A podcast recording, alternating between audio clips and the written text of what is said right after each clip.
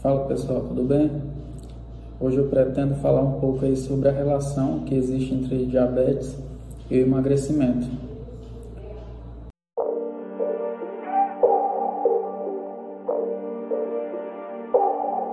Muitas pessoas é, que têm diabetes relatam não conseguir é, emagrecer é, e existe um motivo para isso.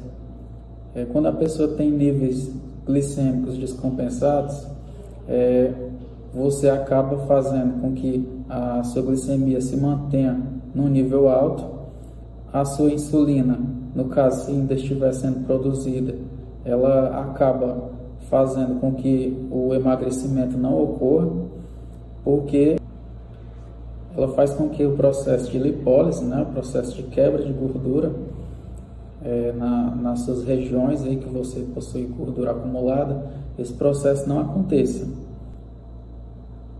Então, o que é que precisa ser feito? Primeiro, um controle dessa glicemia, organizar a dieta de forma que os níveis glicêmicos possam ser normalizados ou diminuídos ao máximo, né?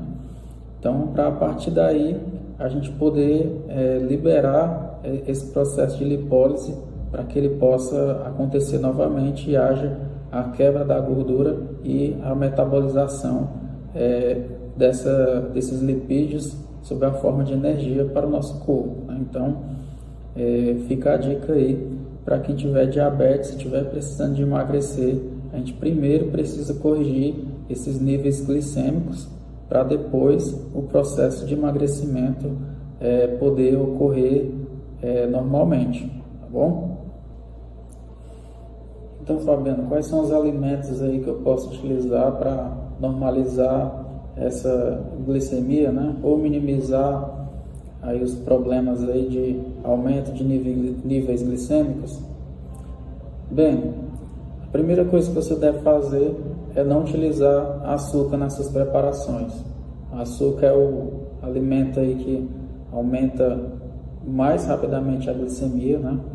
Então ele deve ser realmente evitado.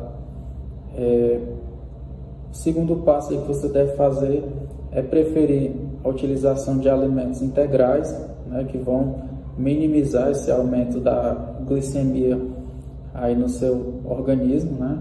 Alimentos que é, que tenham uma quantidade maior de fibra na sua composição, né? Em relação a frutas, utilizar frutas que tenham uma quantidade de fibra maior, né? Que tenham bagaço comestível, que tenha a casca comestível, por exemplo.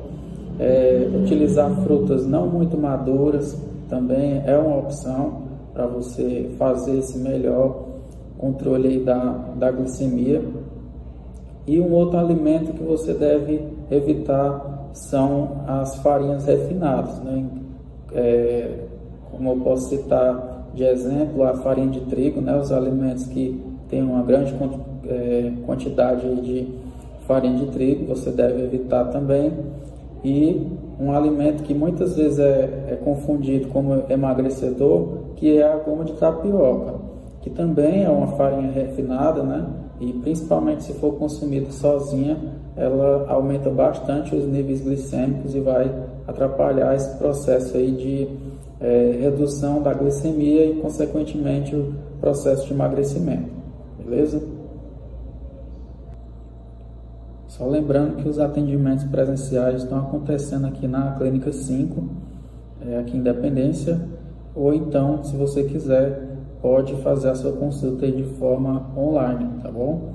Então a gente tem essa possibilidade ainda, o Conselho liberou até fevereiro para que a gente possa fazer esses atendimentos online. Então, é, atualmente não existe barreira aí para você que é, pretende mudar os seus hábitos alimentares, tá bom? Pois um abraço e até o próximo vídeo.